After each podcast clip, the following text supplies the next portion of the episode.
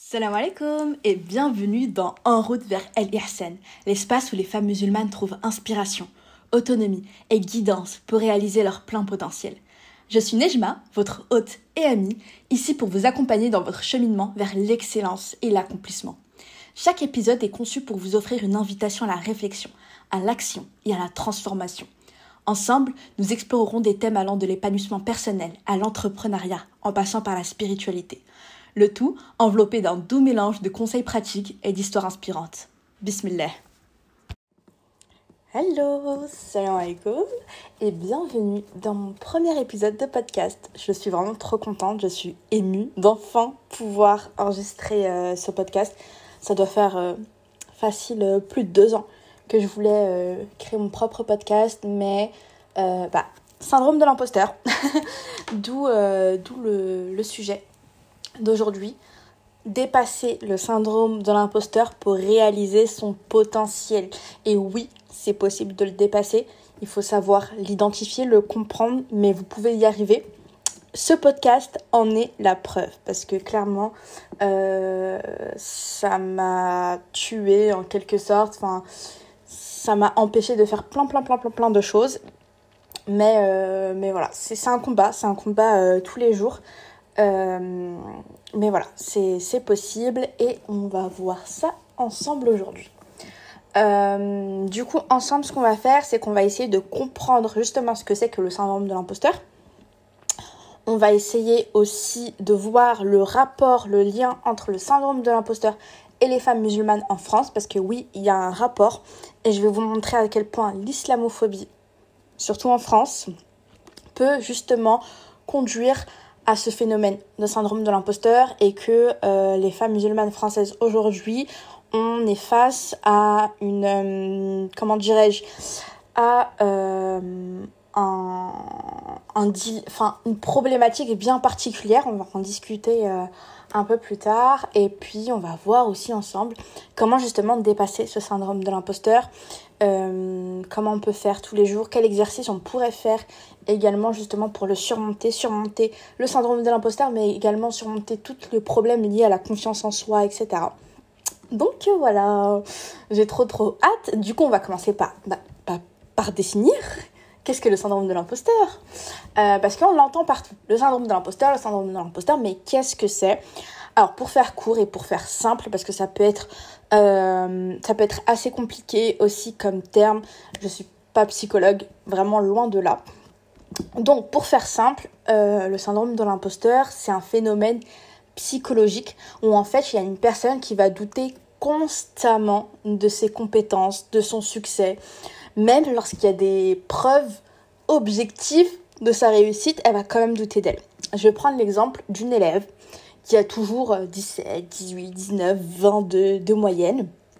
Donc c'est une très très bonne élève, mais elle va toujours, toujours douter de ses capacités. Elle va même penser que c'est une mauvaise élève. Et en fait, cette personne-là, au-delà de penser qu'elle n'est pas légitime, elle va aussi avoir l'impression qu'elle est une imposteur. D'où le nom un syndrome de l'imposteur.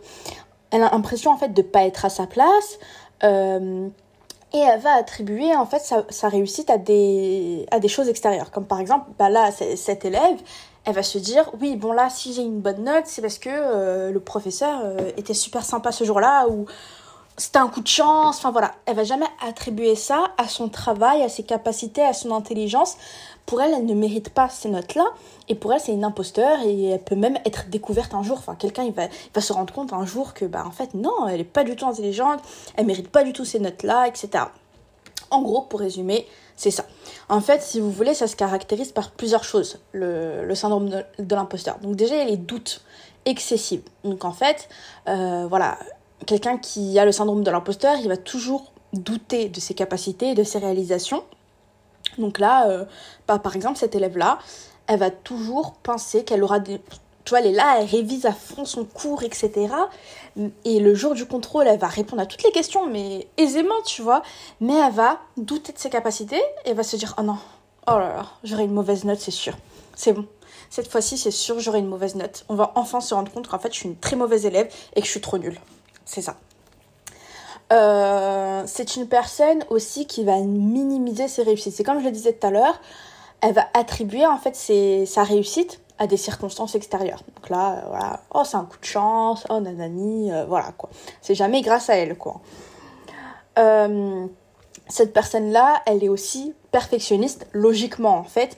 donc en fait, et souvent les gens qui sont perfectionnistes, ils sont, ils ont le, ils sont atteints, enfin ils, ils ont un syndrome de l'imposteur parce qu'en fait c'est des personnes qui vont tout le temps s'efforcer de tout faire à la perfection parce que derrière il y a comment dirais-je, il y a un manque de confiance en soi, donc ils ont besoin de tout faire à la perfection. Et ça, le problème, c'est que ça entraîne euh, du stress et de l'anxiété, et ça peut être, enfin, sur le long terme, c'est vraiment néfaste, euh, aussi bien pour sa mentale que physique, et ça, on va le voir aussi euh, après. et il y a également l'incapacité à recevoir des éloges. cette fille-là qui a tout le temps des vins, on va lui dire t'es super intelligente, elle va te dire ah non non non ah non non non. Moi je suis pas intelligente. Ah non non et elle acceptera jamais les compliments. Jamais jamais. Elle va soit les rejeter soit les minimiser ah non non je suis pas intelligente c'est juste là euh, j'ai eu vraiment un coup de chance euh, le prof était de bonne humeur du coup il a, il a mis des bonnes notes à tout le monde enfin voilà et en fait, si vous voulez, pourquoi j'en parle, c'est parce que le fait de reconnaître le syndrome de l'imposteur, peut-être que vous, vous avez déjà vécu ces moments-là, peut-être que c'est vous, cette fille euh, dont je parle qui a toujours de très bonnes notes mais qui doute toujours de elle, peut-être que c'est vous. Et du coup, le fait de reconnaître le syndrome de l'imposteur, c'est la première étape pour le combattre. Parce que l'identifier permet ensuite d'adopter des stratégies pour ensuite renforcer la confiance en soi, réaliser son plan potentiel et dire bye bye au syndrome de l'imposteur. Même si on peut pas vraiment dire bye bye au syndrome de l'imposteur, je vais vous en parler un peu.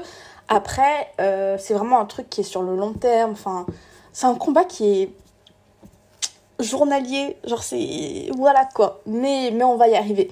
On va y arriver et, euh, et on va voir comment on peut faire ça. Euh, maintenant qu'on sait ce que c'est le syndrome de l'imposteur on va voir pourquoi c'est un problème, pourquoi on n'en veut pas dans notre vie de ce syndrome de l'imposteur. En fait, déjà, euh, la première chose, comme vous avez pu en douter, vous en doutez, euh, ça impacte sur la confiance en soi. Logiquement, vu qu'on doute toujours de nos compétences, de notre légitimité, bah, on n'a pas confiance en nous en fait. Bah, cette fille-là, qui a toujours des vins, pensait qu'elle a confiance en elle, mais non, mais pas du tout pas du tout. Pour elle, elle est jamais à la hauteur et elle pense qu'elle va tout le temps, tout le temps échouer. Genre, mentalement, ça doit être trop dur à vivre tout le temps comme ça. C'est pas bon. Euh, ensuite, il y a la procrastination et oh mon dieu, comment je me reconnais sur ce point parce qu'en fait, si vous voulez, euh, vu qu'on doute de soi, eh ben, ça va conduire à la procrastination. Parce qu'en fait, on a peur d'agir parce qu'on a peur de ne pas réussir. Ça me fait penser à quand j'étais à la fac, euh, on devait euh, faire un stage à l'étranger et du coup il fallait rédiger euh, des, des, CV des lettres de motivation pour ensuite les envoyer à les entreprises étrangères. Toute ma classe avait déjà rédigé ses CV, ses lettres de motivation et avait déjà commencé à démarcher les entreprises. Moi, je n'arrivais pas. Je me posais devant l'ordi et je ne faisais rien. Genre, je. En fait, si vous voulez, je gelais devant mon ordi et je pouvais rien faire par peur. C'est bizarre, hein. mais en fait la peur de ne pas réussir, de ne pas trouver d'entreprise, de ne pas être accepté nulle part, etc., m'empêchait d'agir. Sauf que bah, si j'agis pas, euh, forcément je vais jamais trouver de stage. Enfin, c'est complètement illogique, mais le cerveau humain est comme ça. Ensuite, bah forcément, tout ça, ça a un impact sur la santé mentale parce que bah, ça crée du stress, euh, de l'anxiété, de la dépression. Et même bah, dans le monde professionnel, ça crée un épuisement professionnel. Parce qu'en fait, on se tue à la tâche. Euh, en pensant qu'on doit faire toujours plus, plus, plus, plus, parce qu'on ne croit pas en fait en ses propres capacités. Donc ça, c'est un problème. Maintenant, on a défini ce que c'est que le syndrome de l'imposteur. On a vu pourquoi on n'en voulait pas. Et maintenant, je voudrais qu'on regarde ensemble d'où ça vient pourquoi il est là? Pourquoi il est là, ce foutu syndrome de l'imposteur? Mais pourquoi il est là? D'où il vient en fait? Alors il y a plusieurs, euh, plusieurs choses. Euh, il, y a, il peut y avoir plusieurs origines en fait, si vous voulez, au syndrome de l'imposteur. Déjà, il estime de soi. Une personne qui, de base, a très peu d'estime de soi. euh, eh ben, elle va être enclin justement à développer ce syndrome. Parce que c'est des personnes qui doutent de leur propre valeur. Et donc, forcément, elles pensent qu'elles ne méritent pas leur succès. Ensuite, comme je le disais tout à l'heure, une personne qui est perfectionniste, elle est souvent atteinte du syndrome de l'imposteur. Parce qu'ils sont obsédés par l'idée de ne pas faire d'erreur. Et du coup, elles sont vraiment sensibles en fait à l'échec. Et ça conduit à ressentir ce syndrome dès que les choses ne se passent pas comme prévu. Voilà. Donc le perfectionnisme, ça un lien, ça a souvent en tout cas un lien avec le syndrome de l'imposteur. Ensuite, bah, comme vous le savez, l'enfance, ça joue un rôle dans beaucoup, beaucoup de choses après dans la vie adulte. Et euh, notamment dans le développement du syndrome de l'imposteur.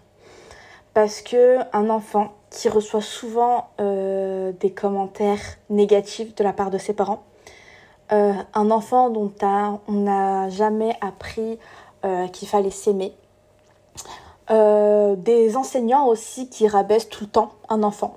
Bah, t'es nul, Enfin, voilà. Je pense, euh, je pense aussi aux commentaires, vous savez, qu'on a dans les, euh, dans les bulletins. En fait, quand on y réfléchit, il y a des commentaires dans les bulletins qui sont assez violents, je trouve, pour un enfant. Euh, donc, donc voilà, enfin bref, petite parenthèse. donc un enfant, en fait, si vous voulez, qui a toujours été critiqué, dévalorisé, ou comparé à d'autres, oh mon dieu, les parents qui comparent tout le temps euh, leurs parents à un autre enfant, l'enfant des voisins, son cousin, que sais-je, ben ça, ça a un impact très négatif en fait euh, sur l'enfant. Et du coup, l'enfant, face à cela, ben, il va alimenter des doutes sur sa propre valeur. D'où le développement du syndrome de l'imposteur. Enfin, c'est archi en fait. Hein. Donc, euh, donc il y a l'enfance. Il y a aussi les normes sociales et culturelles voilà, si euh, une personne, elle, euh, elle reçoit souvent une certaine pression en fait. Voilà, je sais pas, pour réussir, faut être comme ça, comme ça, comme ça, comme ça. Je... Par exemple, pour, je sais pas, par exemple, des, des, parents qui mettent la pression pour que l'enfant fasse médecin. Enfin, je dis n'importe quoi, mais voilà. Et l'enfant, bah, justement, il se sent pas conforme à ses, ces, ces attentes-là, bah du coup, euh, bonjour le syndrome de l'imposteur. Voilà. Euh, en fait, c'est les pressions en général. Hein. Ensuite, il y a aussi la peur de l'échec. Donc en fait, si vous voulez, une personne qui a une peur horrible de l'échec, il y en a qui supportent vraiment pas l'échec. Hein.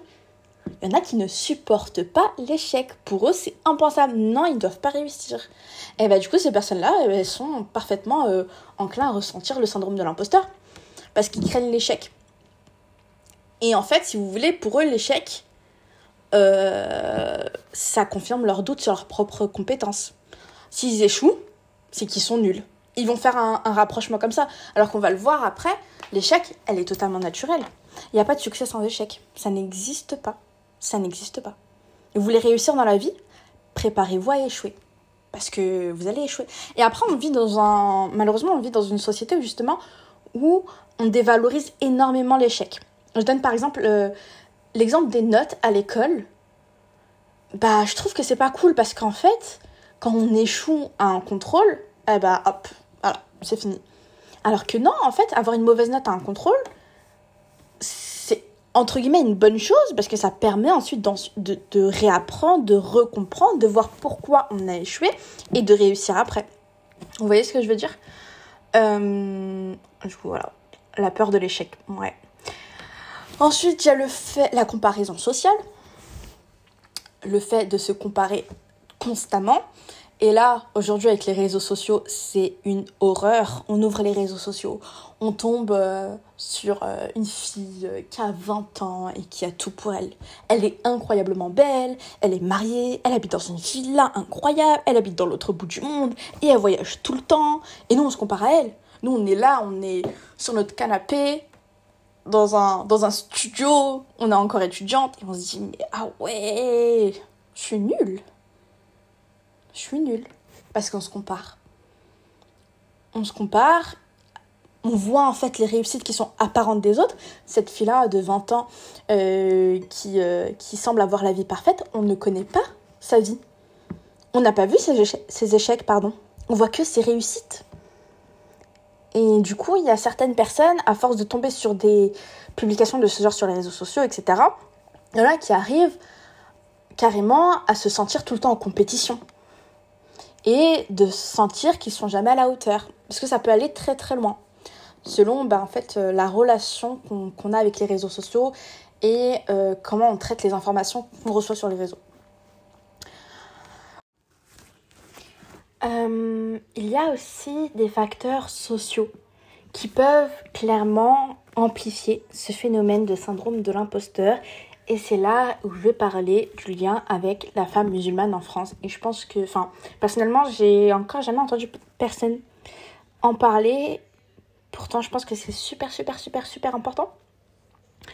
En fait, si vous voulez, la discrimination, ça peut être le, le sexisme, le racisme, mais du coup là aussi l'islamophobie, ça peut clairement renforcer le syndrome de l'imposteur.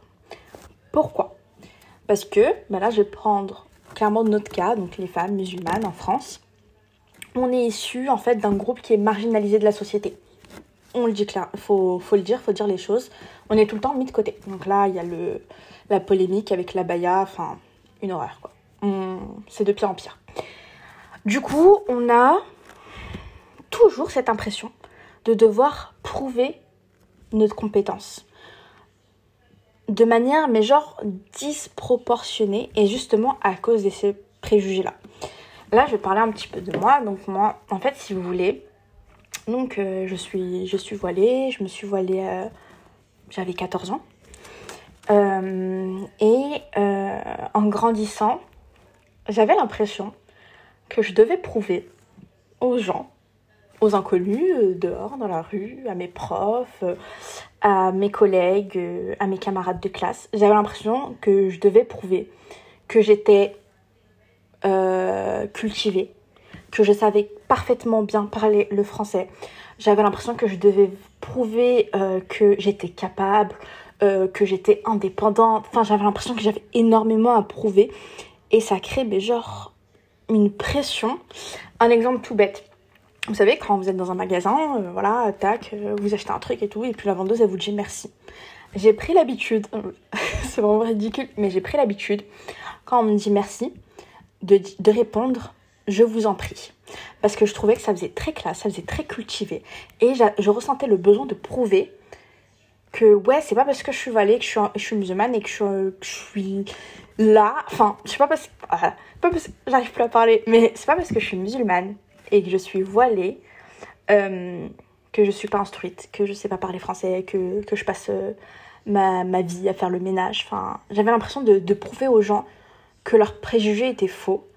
Et en fait, si vous voulez ça, ça renforce le syndrome de l'imposteur, mais fois mille en fait. Et hum, en fait, ça nous pousse à toujours prouver nos compétences et euh, justement à douter de nous-mêmes constamment parce qu'en fait, euh, on peut pas, on, est humain et on ne peut pas en fait, on peut pas, euh, on peut pas en fait, enfin, c'est juste, c'est pas à nous en fait de, de faire ce travail-là et c'est un travail qui est clairement inhumain au final. Parce qu'on se met une pression qui n'a pas lieu d'être, clairement qui n'a pas lieu d'être. Euh, en fait, euh, le problème c'est qu'il y a tellement de stéréotypes qui sont négatifs. Il y a tellement une discrimination qui est présente et qui est maintenant qui n'est même plus cachée en fait envers les musulmans en France et j'ai l'impression que c'est clairement les femmes qui sont visées. Enfin, voilà. Et du coup, ça amplifie le syndrome de l'imposteur. Parce qu'en fait, on se sent toujours obligé de prouver qui on est, de prouver nos compétences. Ouais, je suis capable de faire ça, et je suis capable de faire ça, et je parle trop bien le français, et euh, je suis nanani, et je suis nanana, parce qu'on veut prouver en fait qu'ils ont tort. Mais on n'a rien à prouver en fait. On n'a vraiment rien à prouver. Il y a ça, et puis le fait que. Bah, je sais pas pour vous, mais moi j'ai eu l'impression quelquefois que je me devais d'avoir des diplômes, que je me devais en fait d'être super forte à l'école pour prouver que les femmes musulmanes sont capables. J'avais l'impression que je devais prouver ma valeur académique. J'avais l'impression que pour m'intégrer, pour c'est même pas pour m'intégrer en fait, pour être acceptée, pour qu'on qu'on pour déjouer en fait ces préjugés là, j'ai l'impression que je devais réussir à être la meilleure. Et ça, ça, c'était surtout à la fac, parce que bah, du coup, je portais mon voile en classe. J'ai l'impression que je devais absolument être la meilleure pour leur prouver, ouais, les femmes musulmanes, on est capable. Tu vois Et ça, c'est une pression qui est genre énorme. Comme je le disais, c'est pas humain d'avoir ce genre de pression. Euh, mais le problème, c'est qu'en fait, les lois en France aujourd'hui, je reparle de la Baïa, mais c'est juste, franchement, c'est catastrophique. Ça crée vraiment une tension en fait entre l'expression de notre identité religieuse et notre intégration sociale. Et il faut savoir que l'humain, de par sa nature, a besoin de s'intégrer socialement. On ne peut pas vivre marginalisé. En fait, c'est un instinct qu'on a en nous qui ne nous permet pas de vivre marginalisé. On a besoin de vivre en société. L'être humain est comme ça. Et, le problème, c'est qu'on se sent toujours jugé, on se sent toujours exclu, en fait, du fait de notre, de notre pratique religieuse. Et du coup, ça renforce le syndrome de l'imposteur. Il y a un autre problème, surtout en France, j'ai l'impression que c'est beaucoup moins marquant aux États-Unis, par exemple, mais après, les États-Unis, vous savez, les femmes voilées, euh, elles ont. Enfin, il a pas de problème, t'es voilée, et alors Enfin, tu peux, tu peux très bien être avocate être voilée, être médecin voilé. Il y a plein de chirurgiennes qui sont voilées, genre, c'est complètement normal. En France, on n'a pas ça. Ce qui fait qu'en fait, on n'a pas, en France, on n'a pas de modèle de réussite. Ou en tout cas, on en a très peu. On n'est pas représenté dans les médias. On ne retrouve pas dans la société. Ou du moins, du moins très peu. Et donc en fait, ça crée vraiment un sentiment d'isolement. Euh, je voulais, euh, à un moment, je faisais du droit et je voulais vraiment être avocate. Mais en fait, je me disais, mais est-ce que c'est vraiment possible? Parce que j'ai jamais vu, moi, de, de femmes musulmanes voilées avocates en France. J'ai jamais vu. Ça doit pas être possible, du coup. Vous voyez? Et ça, en fait, bah, ce manque de, de, de modèle de réussite, ce manque aussi de soutien, bah, ça contribue, malheureusement, au syndrome de l'imposteur. Du coup, ouais, je suis. En fait, c'est le truc de la bagarre, ça m'a tellement. Je me dis, mais vraiment, force à vous, mes sœurs, euh, qui justement est en train de, de subir ça aujourd'hui. Franchement, mais genre, c'est tout le temps dans ma tête, mais genre toute la journée. Jusqu'à un moment, je me suis dit, bah, j'ouvre plus les réseaux sociaux parce que je tombe que sur ça et ça me met dans un état. Enfin, c'est tellement triste. Genre, déjà, à l'époque où j'étais au lycée et que je devais enlever mon voile et toute la pression qu'il y avait de la part des profs, des élèves, c'était juste horrible. Je me dis, mais c'est encore pire, quoi. Enfin, déjà, je trouvais ça genre insurmontable et j'avais tellement envie de quitter l'école, genre j'en pouvais plus, j'avais vraiment une boule au ventre quand j'allais à l'école. Bon, après, ça, c'est aussi parce que j'ai vécu un harcèlement de la part euh, d'un professeur. Mais là, je me dis, mais c'est encore pire. Enfin, vraiment, force à vous. Vraiment. Quand là, faut vous féliciter parce que c'est vraiment pas une épreuve euh, facile. Euh, ok, du coup, là, on a vu ce que c'était que le syndrome de l'imposteur. Normalement, vous avez très bien compris ce que c'était. Vous avez pu l'identifier, voir d'où ça vient, etc. Maintenant, alors déjà, comme je vous l'ai dit tout à l'heure, l'identifier, c'est la première étape pour la surmonter. Maintenant, on va voir ensemble quelle stratégie on peut utiliser au quotidien pour justement dépasser le syndrome de l'imposteur. Parce que savoir qu'on le subit, c'est une chose. Ok. Maintenant, faut savoir agir. Maintenant, on, va agir, on va faire les choses pour justement minimiser les dégâts, on va dire. Euh, et du coup, le, ça, ça, joint aussi le fait d'avoir une travailler sur une meilleure confiance en soi. Parce que ça va de pair? Si on a le syndrome de l'imposteur, bah, on n'a pas confiance en soi. Vous voyez? Euh, Déjà, je pense qu'il est important de se dire que euh, c'est ok de douter de soi. C'est pas un truc de ouf. Tout le monde doute de soi. Genre, c'est normal. C'est une étape normale de la vie et de la croissance personnelle. C'est pas un truc de ouf. C'est ok. Et alors? Tu doutes de toi? Et alors?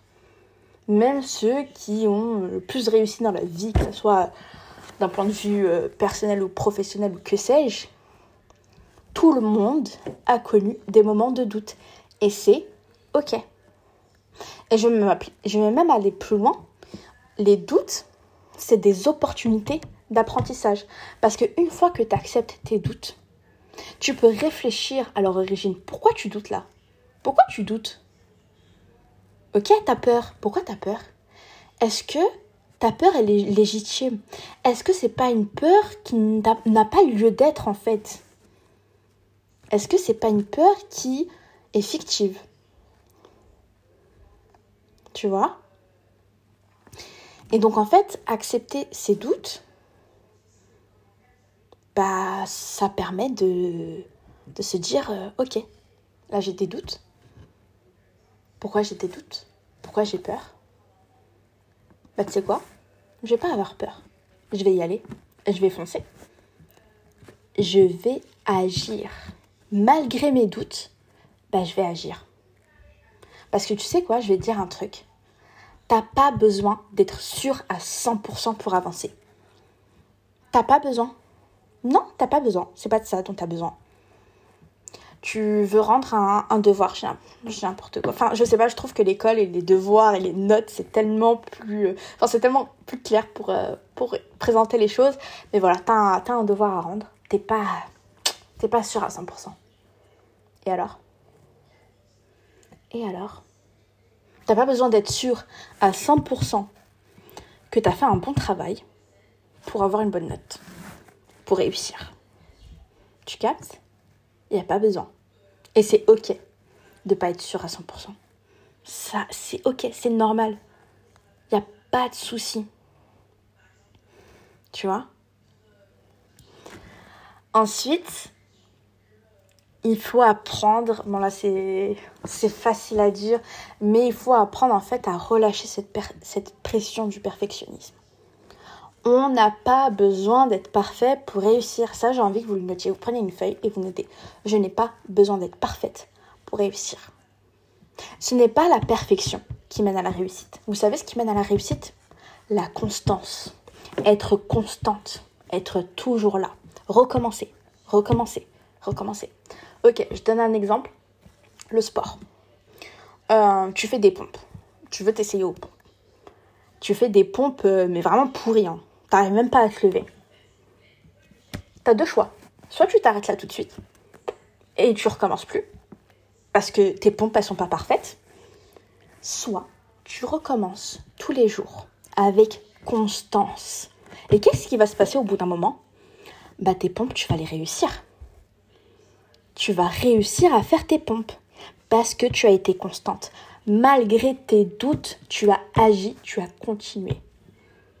Tu comprends? En fait, si vous voulez, reconnaître qu'on a des doutes et les accepter et se dire ok mais c'est normal, c'est normal d'avoir des doutes. Il n'y a pas besoin de... Je suis même pas sûre qu'on peut être sûr à 100% sur quelque chose. On toujours...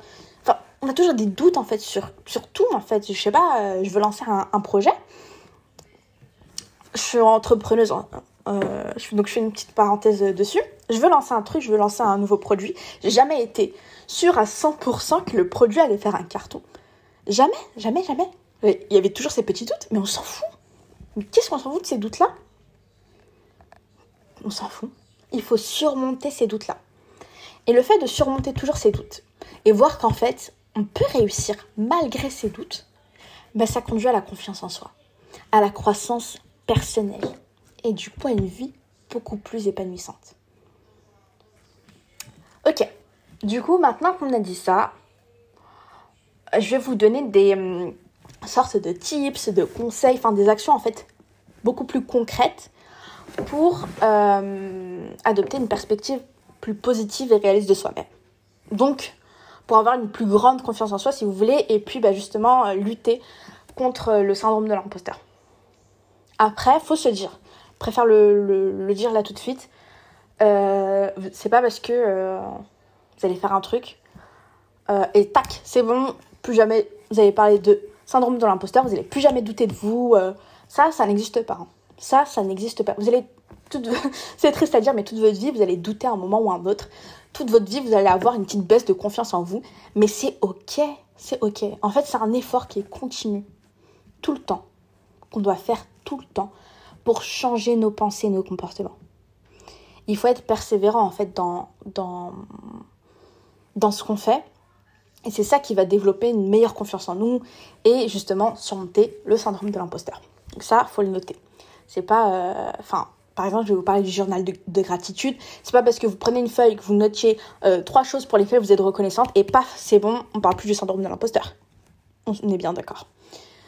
Alors déjà, il faut apprendre à identifier ses pensées négatives. Parce que le problème, c'est que dans notre tête, il y a souvent des pensées qui sont négatives et qui sont autodestructives. Il y a une traverse l'esprit, tac, elles sont là, elles passent.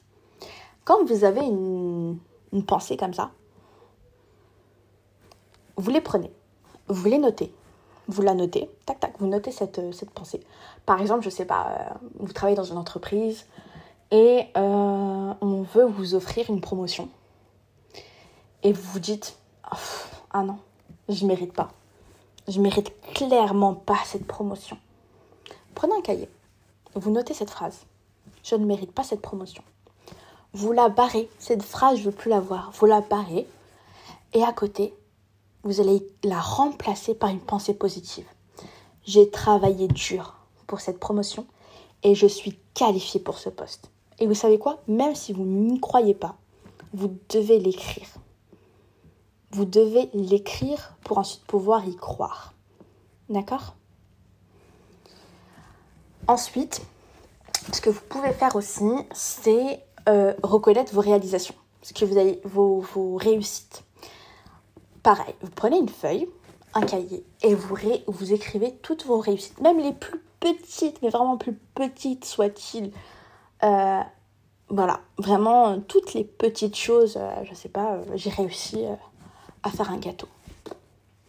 J'ai réussi à, je sais pas moi, aller à tel endroit sans GPS, j'ai n'importe quoi. Mais vraiment, notez toutes vos petites réussites.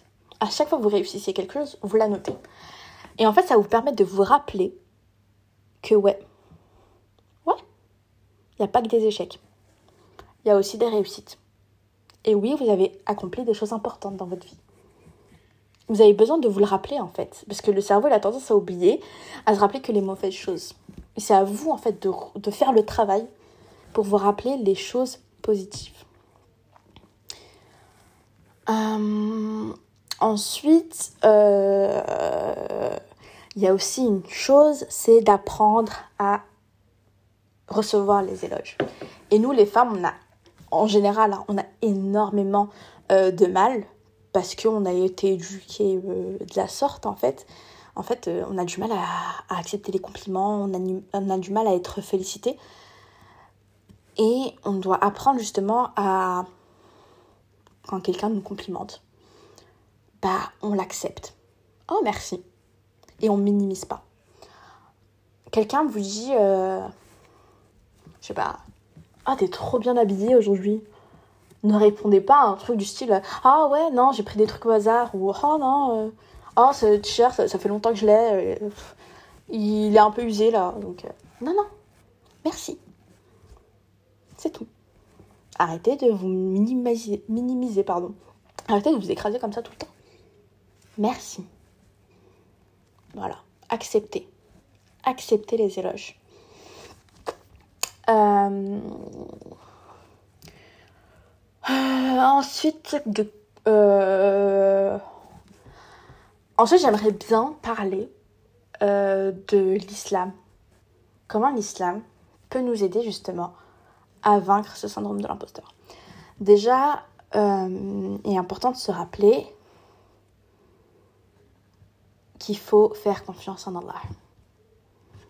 Tout ce qui se produit dans cette vie-là, les choses positives comme les choses négatives, les réussites comme les échecs, c'est de sa volonté. Alors ça sert à rien de d'être aussi concentré être aussi attaché à ça. Faut apprendre à relâcher la pression. On contrôle pas tout et c'est ok. On n'a pas besoin de contrôler les choses. Il faut accepter les choses comme elles viennent. Les échecs Ok, je l'accepte. Réussite Ok, je l'accepte. On contrôle rien. Il y a autre chose aussi.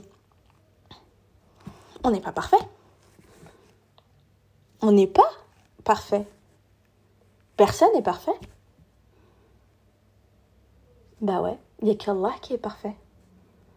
Notre nature est imparfaite. À quoi ça sert d'être perfectionniste? Nous sommes imparfaits. Tu comprends? Nous sommes imparfaits. Et c'est ça qui fait notre beauté. Cette imperfection-là fait notre beauté. Pas besoin d'avoir une pression. Zen. Ensuite, euh, il y a beaucoup de personnes qui ont tendance à se rabaisser, moi la première. Enfin, je le fais un peu moins. Mais avant, euh, je me disais des choses très très violentes. Je m'insultais moi-même. Je me disais, oh, t'es bête. Vraiment, t'es une idiote. Je m'insultais. Je me rabaissais, mais toute seule, j'avais besoin de personne. C'est fou, hein alors que l'islam, qu'est-ce qu'elle nous enseigne? Que chaque individu a de la valeur aux yeux d'Allah. On est précieux. On a de la valeur. Quand tu t'insultes toi-même, tu insultes une créature d'Allah. Quand tu te dis que tu es moins que rien, tu es en train de dire qu'Allah a créé une créature moins que rien. Pourquoi on se rabaisse comme ça tout le temps? Pourquoi? Pourquoi? Je, me pose vraiment cette question, pourquoi? Et on doit vraiment travailler sur ça, en fait, de transformer les pensées négatives en pensées positives. Euh, ensuite, il y a aussi la gestion du stress, qui peut vraiment aider justement à surmonter le syndrome de l'imposteur, la méditation faire des invocations. Parlez à Allah. Parlez-lui. Vous pouvez lui dire tout ce que vous voulez. Vous stressez Parlez-lui. Vous doutez de vous Parlez-lui. C'est ça qui va vous aider en réalité. Donc voilà, je pense avoir fait le tour. On a vu ensemble ce que c'est que le syndrome de l'imposteur. On a vu ensemble quelles étaient les origines de ce syndrome de l'imposteur et le lien avec la femme musulmane en France. Et on a vu ensemble comment surmonter les actions concrètes qu'on peut faire pour surmonter euh, le syndrome de l'imposteur. Donc si je me permets, je peux me permettre de euh, rappeler les actions concrètes, euh, si vous voulez les faire, bah, une fois que vous avez fini de regarder le, le podcast ou ce soir ou que sais-je quand vous voulez les affirmations positives. Remplacez vos pensées négatives en pensées positives. Euh, j'avais dit aussi, euh, j'avais dit aussi accepter de recevoir des éloges. Euh, et bah, tournez-vous vers là. Vraiment super important de se tourner vers Allah parce que la croyance en Allah et la confiance en sa sagesse peuvent vraiment vous aider à reprendre confiance en vous. Donc voilà, c'était En route vers El. Euh, donc n'hésitez pas à me dire ce que vous avez pensé de ce podcast, s'il vous a aidé ou non, si vous avez des questions, si vous avez des, des choses à ajouter, particulièrement sur la place de la femme musulmane avec euh, le syndrome de l'imposteur, enfin si vous aussi vous vous sentez concerné. Et euh, n'hésitez pas à vous abonner aussi. Et j'espère vous retrouver très vite avec un nouvel épisode.